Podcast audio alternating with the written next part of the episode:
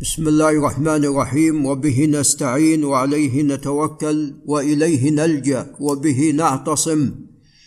نحمده عز وجل ونثني عليه الخير كله ونصلي ونسلم على نبينا محمد وعلى آله وأصحابه والتابعين لهم بإحسان إلى يوم الدين. أما بعد فقال المصنف رحمه الله تعالى وهو مجد الدين أبو البركات عبد السلام بن عبد الله بن الخضر المعروف بابن تيمية الحراني قال في كتابه المنتقى باب الجلسة بين السجدتين وما يقول فيها. عليكم السلام والجلسة بين السجدتين كما تعلمون هذا ركن من أركان الصلاة. وهذه الجلسة لها هيئة ولها ذكر يقال فيها. فهي تنقسم إلى قسمين قولي إلى شيء يتعلق بالقول وإلى شيء يتعلق بالفعل. فأما الذي يتعلق بالفعل فهو أن تجلس. والسنة في جلوسك أنك تفرش رجلك اليسرى وتنصب اليمنى فهذه هي السنة في ذلك. هذه الصفة الأولى. وأما الصفة الثانية فهي أن تنصب قدميك وتجلس على أعقاب القدمين كما في حديث ابن عباس خرجه مسلم. فهذه تفعل أيضا أحيانا. فهذه هي الصفة الثانية. وأما بالنسبة لليدين فيكونان على الفخذ أو على الفخذ والركبتين نعم.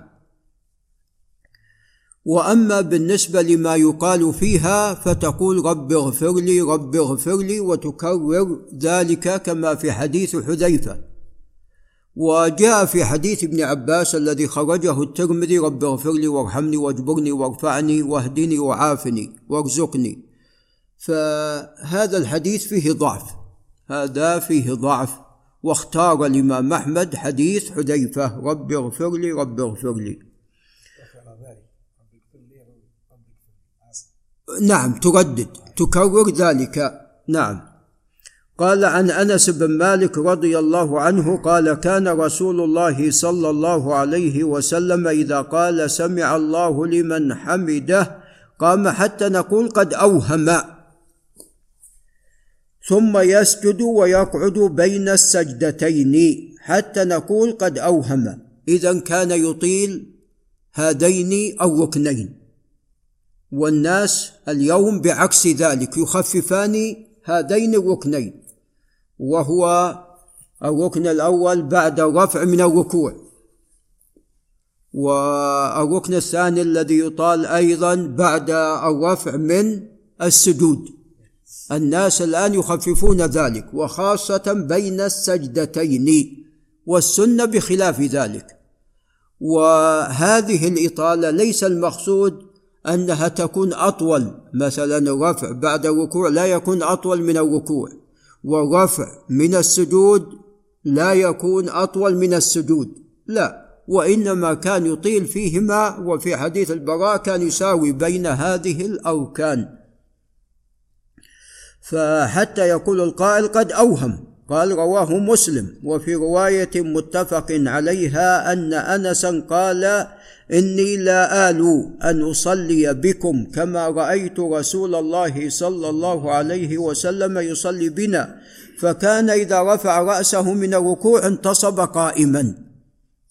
بخلاف ما يفعل بعض الناس يرفع قليلا قبل أن ينتصب يهوي. وهذا لم يأتي بهذا الركن لابد من الانتصاب.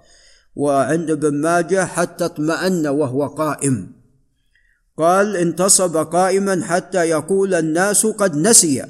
وإذا رفع رفع رأسه من السجدة لعل الشيخ نادر ينتبه. وإذا رفع رأسه من السجدة مكث حتى يقول الناس قد نسي. قال وعن حذيفة بن اليمان العبسي رضي الله عنه أن النبي صلى الله عليه وسلم كان يقول بين السجدتين رب اغفر لي رب اغفر لي رواه النسائي وابن ماجه ويكرر ذلك.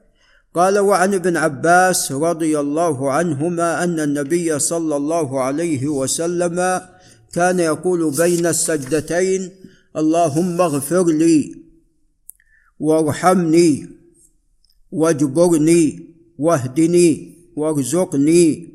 رواه الترمذي وابو داود إلا أنه قال فيه وعافني مكان واجبرني. وهذا فيه ضعف هذا فيه ضعف. ولذا قال أبو عيسى هذا حديث غريب. وما يقول عن حديث غريب إلا وهو يريد تضعيفه. نعم. هذا وبالله تعالى التوفيق.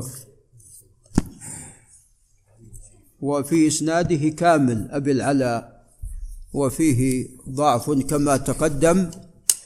وهذا جزء من حديث طويل في قصة بيتوتة ابن عباس عند الرسول عليه الصلاة والسلام. نعم. وقصة البيات جاءت في الصحيحين وجاءت من طرق وليس فيها هذه الزيادة. نعم.